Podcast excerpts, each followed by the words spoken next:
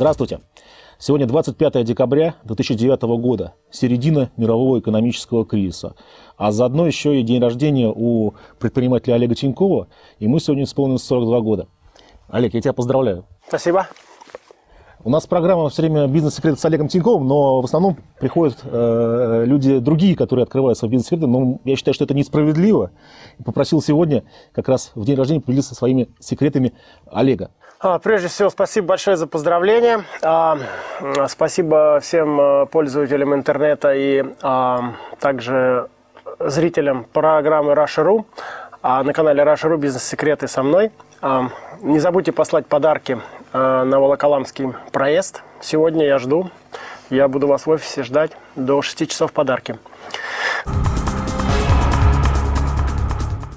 Олег, ты постоянно пропагандируешь одну простую идею, что каждый молодой человек mm-hmm. должен попробовать э, в своей жизни свой сделать маленький бизнес. Но при этом ты пропагандируешь, пропагандируешь вторую идею, что никогда нельзя начинать свой бизнес, когда ты на 100% в нем не уверен, да, и э, если ты не горишь этой идеей, mm-hmm. тогда как же поступать, если людей, которые хотят сделать бизнес, но 100% в нем уверены, их, в общем, довольно мало? Что делать-то, как бы? Ну, я думаю, что и первое, и второе утверждение, оно ну, спорное, да, и, или я с ним не согласен. Я никогда не утверждал, что все должны попробовать э, бизнес. А, во-первых, э, призвание, например, если там человек родился в какой-то там военной семье, его папа, дедушка военные, мы знаем, и это очень мы помним фильм «Офицеры», да, есть такая профессия – родину защищать. Я не вижу никаких проблем, что этот э, ребенок, молодой человек, уже юноша, становится там военным. Нормальная совершенно стезя, и не нужно ему, наверное, пытаться. Или там хочет человек быть, э, например, медиком. Он с детства у него призвание прям такое, там мама, папа медик, или он сам к этому тягу имеет.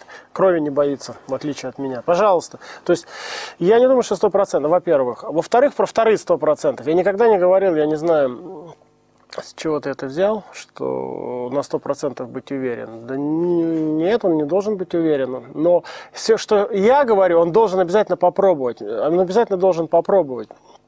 Потому что если человек не пробовал, а потом жалеет, это неправильно. Лучше попробовать. Это то, что я всегда говорю. Ну, то есть ну, попробовать ради чего? Того, чтобы проиграть, наверное, нет смысла, да? Что пробовать нужно, когда ты уверен в идее. Опять же, статистически мы знаем, что э, там разные есть цифры. Я бы привел все-таки цифру 95,5. 95% это не успех. То, что будет успех, и то, что он станет предпринимателем, у этого человека только 5%.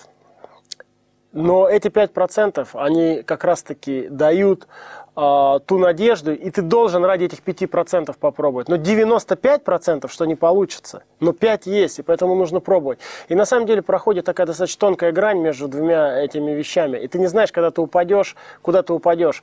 Нужно долго балансировать и долго бороться. Это может взять у тебя год, два или три. И, ты не, и может первые два года ты думаешь, что ты в 95%, а в третий год ты в 5 ушел. Никогда не знаешь, но нужно попробовать, а нужно попытаться. А, действительно, большинству это не удается, но попытаться не получается, пойти учиться, получить образование, работу и работать э, на, так сказать, на, на зарплате, там, я не знаю. Все, что я хочу сказать, это вместо того, чтобы лежать на печке, нужно что-то сделать. Если ты талантливый управленец, то будь управленцем. Если ты талантливый менеджер, там, будь менеджером. Если ты талантливый балетмейстер, художник, э, юрист, врач, пожалуйста, никаких проблем нет. Просто попробуй сделать свое дело. Вот какой основной посыл. Потому что предпринимательство – это двигает мир, это, это изменяет мир. Кто изменил мир? Давайте посмотрим вокруг. Мир изменил Билл Гейтс, э, Ларри Эллисон, э, Стив Джобс – особенно Стив Джобс, Ричард Брэнсон, Сергей Брин э, вместе с, эм, с его партнером. То есть это люди, которые меняют мир, предприниматели. И, и поэтому я этих людей обожаю и считаю, что предприниматель это самая высокая просто каста в бизнес, так сказать, мире. Потому что это люди, которые несут максимальный риск на своих яйцах, и которые двигают что-то, их пытаются поменять что-то и что-то делают. Они сидят где-то там в стороне и так далее. Вот. И второе, прожив много лет э, за границей, я видел, насколько предпринимательство развито в этих странах, и как люди пытаются что-то создавать, делать добавленную стоимость. Я не могу понять, почему у нас это не может происходить. Это, это должно происходить, это нормально. И э, я думаю, все равно мы к этому придем, у нас будет все больше и больше предпринимателей. Взять там те же Штаты, там все что-то предпринимают, там, начиная от отправки там, письма, телеграммы, заканчивая покрасить забор, тут же организуется компания, там, тут же те предложения сыпятся. Как только есть небольшой спрос, тут же есть предложения. Да, они падают, они разоряются, но они опять что-то пытаются делать, развиваться. Там новые эти бизнесы постоянно регистрируются и так далее, и так далее. Что-то происходит. Я приду конкретный пример. Недавно я делал массаж, а, и мой массажист Кому? мне говорит, мне делали массаж, массажист, он говорит, а вот ты там что-то делаешь, что сюда, я ему говорю, вот я про предпринимателей там передачу веду на канале Russia.ru и так далее. И он так, ну, поговорил с ним 40 минут, там 30 минут, он, он заразился, и потом я к нему пришел второй раз, он говорит, слушай, ты меня так э, сподвиг, а он говорит, я сейчас подумал, я хочу сейчас вот все ухожу работать, надоело за зарплату в этом, в клубе, э, в спортивном, он говорит, я буду набрал ребят хороших, и мы будем делать, ездить по офисам и делать массажи воротниковой зоны. То есть я, говорит, уже трех клиентов нашел. То есть мы будем приезжать, договариваемся с офисом на 3 часа, на 4, и каждому делаем по 15 минут. Это бесплатно для сотрудников там в банке, он говорит, тебе не надо, я говорю сразу, вот я для своего банка, для ТКС, я говорю, давай, все, у тебя есть клиент. Там берет, по-моему, там 6 тысяч хочет рублей там брать за 2 часа, и он приедет, обслуживает там 30 человек, там по 15 минут, там их 3 человека и так далее. И вот тебе пример человека, который сделал добавленную стоимость, который поднял уровень жизни своей семьи, еще трудоустроил пятерых людей, которые были, наверное, безработными. Вот что хочется, чтобы у нас было а, более массово. Вот что я имею в виду под стопроцентным, э, что люди должны попробовать стопроцентным. А что тебе еще не хватает, кроме массажа в офисе? Чтобы люди сразу э, подумали насчет э, бизнес-идей. Ну, слушай, есть такое хорошее выражение, а, предложение рождает спрос. Вот тебе массаж, пожалуйста, там загорать можно, там, не знаю, что угодно прокаты там. Вот прокат, у нас нет прокатов. Вообще институт прокатов в России отсутствует. А это целая индустрия в, России, э, в Штатах миллиардная, да, и в Европе. Прокат нас... мотоциклов. Хоть чего. Мотоциклов. Или... Маш... Слушай, машин, я в Сочи лечу на лыжах кататься. Там нет. Я хочу прилететь в Сочи, чтобы там был Авис, Херц или русский, там, не знаю, мне взять машину, поехать в Красную Поляну, вернуться в Сочи. Нет, я должен такси брать армянину там. Прокат мотоциклов прокат дорогих э, вещей, прокат дорогих платьев, прокат дорогих шуб. То есть это целая индустрия в мире. Потому что платья, они дико дорогие, да, вот такие качественные для баллов. Там, и так, сейчас вот сезон бал, баллов идет у нас, декабрь. Пожалуйста, прокат дорогих платьев. Нету. Там, потому что девушка один раз лучше заплатит 50 тысяч рублей, чем платье за полмиллиона. Потому что хорошее платье, на самом деле, дорогое платье, качественное, стоит там 400-500 тысяч рублей. Бальное. Не путаю, ну, на выход, да там, за 50 снять. И так 10 раз дал, там человек отбил. Индустрия э, прокатов, да, да ни хрена у нас нету. Что говорить-то? Ну, а что вот человек, который э, думает, идти мне предпринимательство или быть менеджером, вот как ему решить, что ему лучше? Или это он с, изнутри должно идти? Um, ну, как ему решить? Я думаю, если он учится, ему нужно продолжать учиться, во-первых. То есть ну, образование высшее получить это хорошо. Просто мы попали в водораздел в 90-е годы, там не до образования было. И то я долго думал, бросить ли мне горный институт. В итоге я его таки бросил. Я принял решение и правильное уйти. Но сейчас не нужно уходить, нужно закончить. А потом нужно попытаться что-то сделать. Ну тогда, естественно, была... Ну, если не получится, вернуться дальше работать. Вот, например, у меня трое детей, да, я не считаю, что они все будут предпринимателями. Возможно, никто из них не будет. Ну и я от этого с ума не сойду. Кто-то сейчас может сказать, он им, наверное, денег оставит. Я никаких денег детям не собираюсь вообще оставлять. То есть это исключено. Это чисто такая российская, европейская, советская ментальность. Оставлять денег детям. Я пойду по англосаксонскому пути. Я не оставляю денег. Я детей обучаю, все, на этом баста. Никаких денег им. Пусть сами Будут предпринимателями, ради бога. Будут работать, тоже нормально. Я не умру от этого. Но попытаться они должны. Если не попытаются, значит они слабые. Вот, Олег, смотри, если ты э, родился бы не в 67 году, а в 87-м, тебе сейчас было бы 22 года в этот день, 25 декабря, один из самых коротких дней в году. А... Еще и Крисмас. Как говорят все американцы, ну, западные люди на меня, Christmas baby. Да. 22 года сейчас тебе, и ты должен думать, что тебе делать. Ты бы сейчас, вот как ты думаешь, ты бы стал предпринимателем или ты куда пошел? Ну, если бы это был я, я бы, конечно, стал предпринимателем. Потому что, за исключением шахты, где я работал на государство, даже не на кого-то, а на государство, а я ни одного дня ни на кого не работал. В моей биографии нет ни одного дня, чтобы я работал на кого-то. То есть я этим, безусловно, горжусь. Я считаю, что это круто, потому что я не приспособлен на кого-то работать. А овощной ларек? На государство? Ну, там я Еще... на свой карман большей части работал. Хотя тоже на государство. Формально это не был, это был государственный магазин. Да, Олег работал в овощном ларьке целый месяц. Заработал э, много денег там. Э, ну, там много относительно. И поехал в Геленджик. Э, Настоящий я мужик, вывез бабу в Геленджик. А вот сколько случаев было, когда ты вот стоял на грани разорения?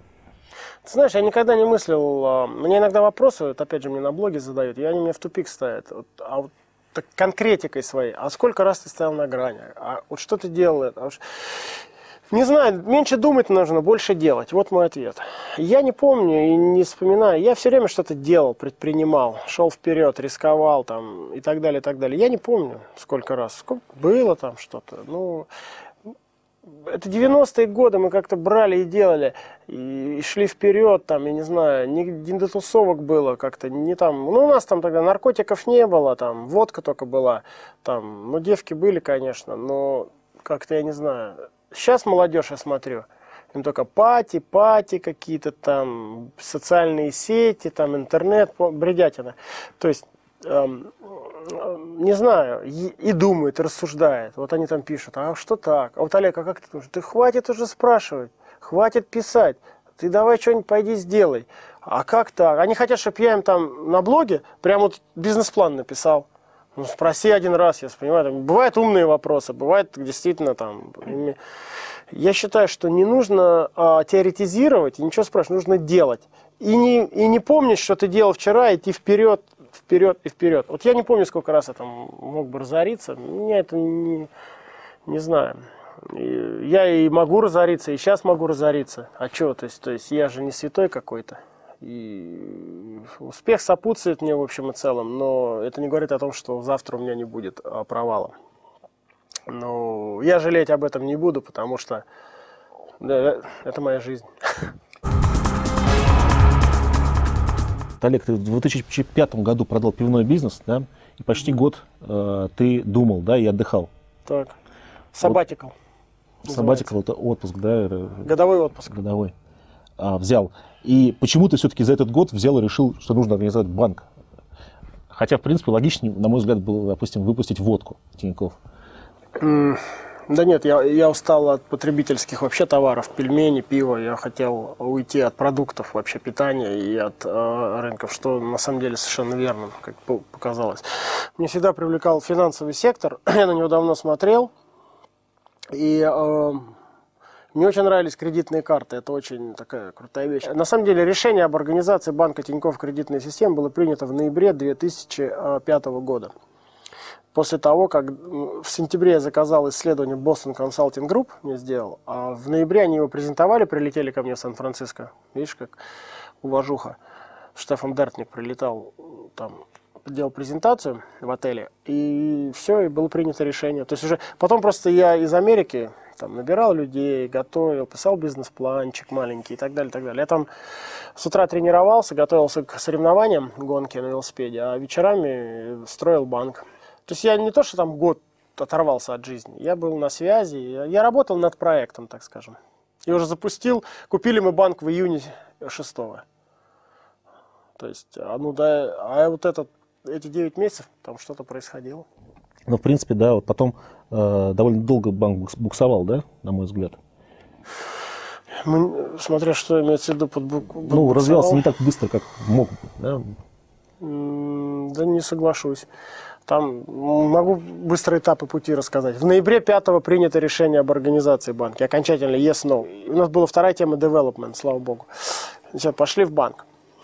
Development забили, забыли. А, в июне 6 мы купили банк, лицензию по сути. А, в мае 7 в октябре, а, в октябре я стал нанимать людей по-настоящему качественных. Там. В мае, через 9 месяцев, через 8 месяцев, 7 мы выпустили первую карточку, чисто тестовую. И с августа 7 мы стали выпускать массово эти карты.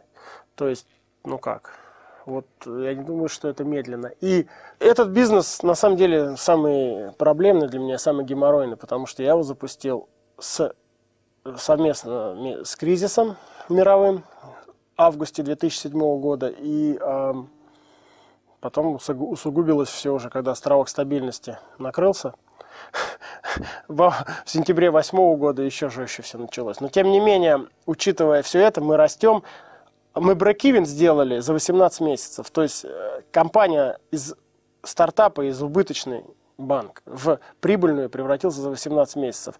Ну, в общем-то, по оценкам того же Goldman Sachs, это достаточно такие Э, просто космические результаты. Потому что обычно на Западе это берет от двух до пяти лет.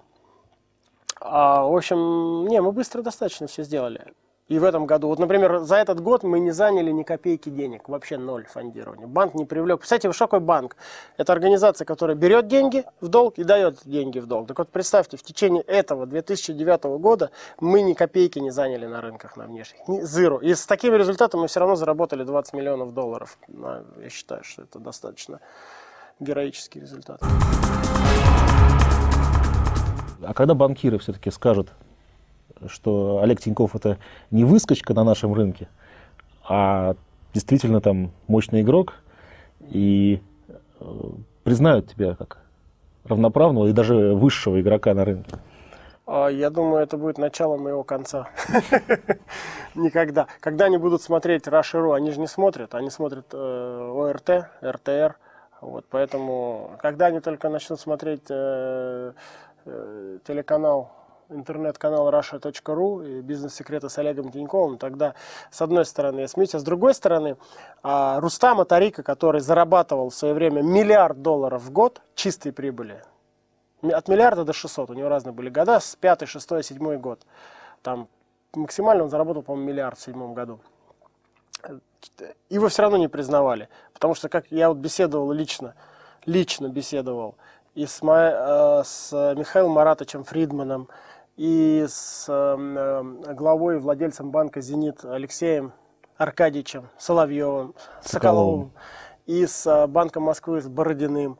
Все они говорят, да не, ну Рустам это вообще какой-то, это лох там, типа он. Я говорю, подождите, так он больше вас 10 раз зарабатывает. Они говорят, да не, ну что ты, это, это несерьезный банкир вообще-то. То есть это вот такой perception, да, то есть они, для них он не существует. Даже Рустам Тарика, который зарабатывал больше, чем они, то есть там Альфа, наверное, в лучшем случае за когда-то зарабатывала там, наверное, 300 миллионов в год, ну, если зарабатывал. Он зарабатывал миллиард.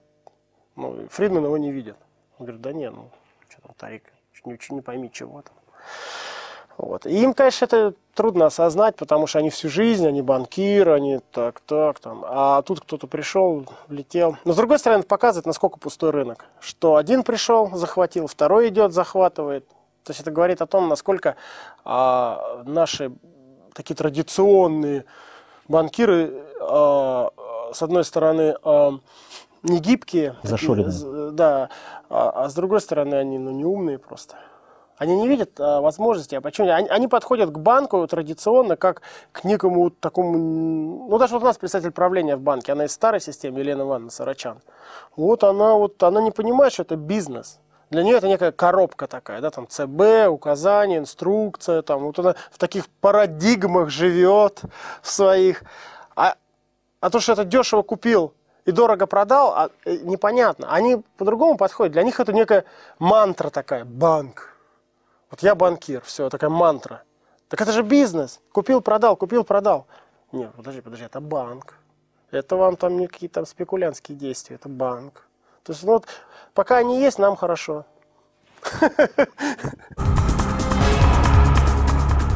есть всего сектора, допустим, производство там э, питания продуктов, там пельмени, э, торговля, техношок, да, ага. а, значит, а, пиво, это напитки, ты там был, да, потом звукозапись у тебя была, тоже была, да, то есть сейчас финансы. Так. В принципе, еще есть какие-то отрасли, где ты не был, может, там нефть? Интернет.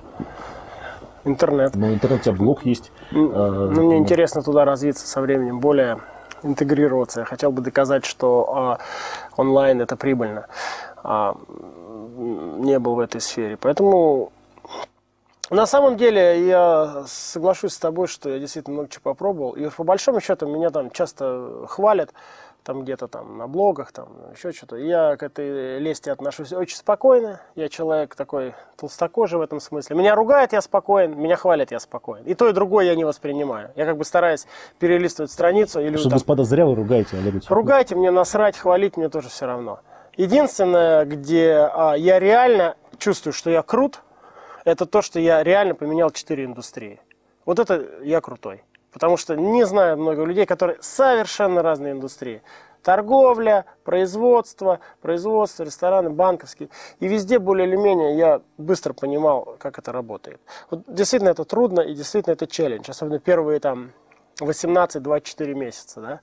Это очень много образования, самообразования, читать нужно, втягиваться и так далее. Сегодня я понимаю кредитные карты очень хорошо. Там 24 месяца назад я про них практически ничего не знал. Да? Это действительно трудно, это круто. А в основном я не думаю, что я там сделал что-то такое сверхъестественное. Просто я хотел и делал. То есть предприниматель должен досконально знать свой бизнес? А, ну, желательно, чтобы он его знал. Он не должен досконально, все-таки он должен нанимать профессионалов. Предприниматель должен нанимать профессионалов, которые досконально знают бизнес. В этом его э, это самое а, ключевое преимущество. Что такое предприниматель, по мне? Это человек, который видит нишу, видит, а, значит, возможность, видит добавленную стоимость, находит это, понимает, что э, это будет работать, берет риск на себя и нанимает правильных людей. Это его вторая, вот как у него одна половина без нее не может жить, как-то видеть возможности, opportunities вот эти, да, разглядеть, которые другие, кстати, наверное, не видят, а он их видит. И вторая его такая же половина, это нанять правильных людей. Одно без другого не работает. Сам он ничего не сделает никогда. Он должен нанять правильных, качественных, умных, талантливых людей. И правильно их мотивировать и организовать. Ну, Олег, э, у нас традиционная рубрика угу. в программе. Посмотри, пожалуйста, в камеру. Там ты видишь за клавиатурой Тут сидит... столько софитов и камер. Сидит паренек из твоего родного города Ленинск-Кузнецкий, Кемеровской области. Ему сейчас 18 лет. Что ты ему посоветуешь? А, если он из Ленинска-Кузнецкого, во-первых, э, мне очень а, радостно что он из Ленинска-Кузнецкого. И я ему очень завидую, потому что он родился в хорошем городе, где а, взросление происходит по-другому. Он уже настоящий мужчина, или она настоящая женщина. Что нужно идти учиться обязательно, высшее образование получать, пытаться. А, вот. Э, и после этого уже думать, э, что хочется и что видится. А, не размениваться на мелочи, не думать о сегодняшнем дне и расширить свои горизонты планирования. На самом деле проблема молодежи сегодня, у них горизонты маловаты. Там два года, три, нет, смотрите, 5-10 лет что будет.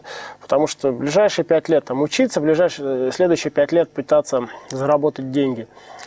А, не слушайте тех, кто вам говорит, что деньги это плохо. Деньги это очень хорошо. Деньги это главный мотиватор.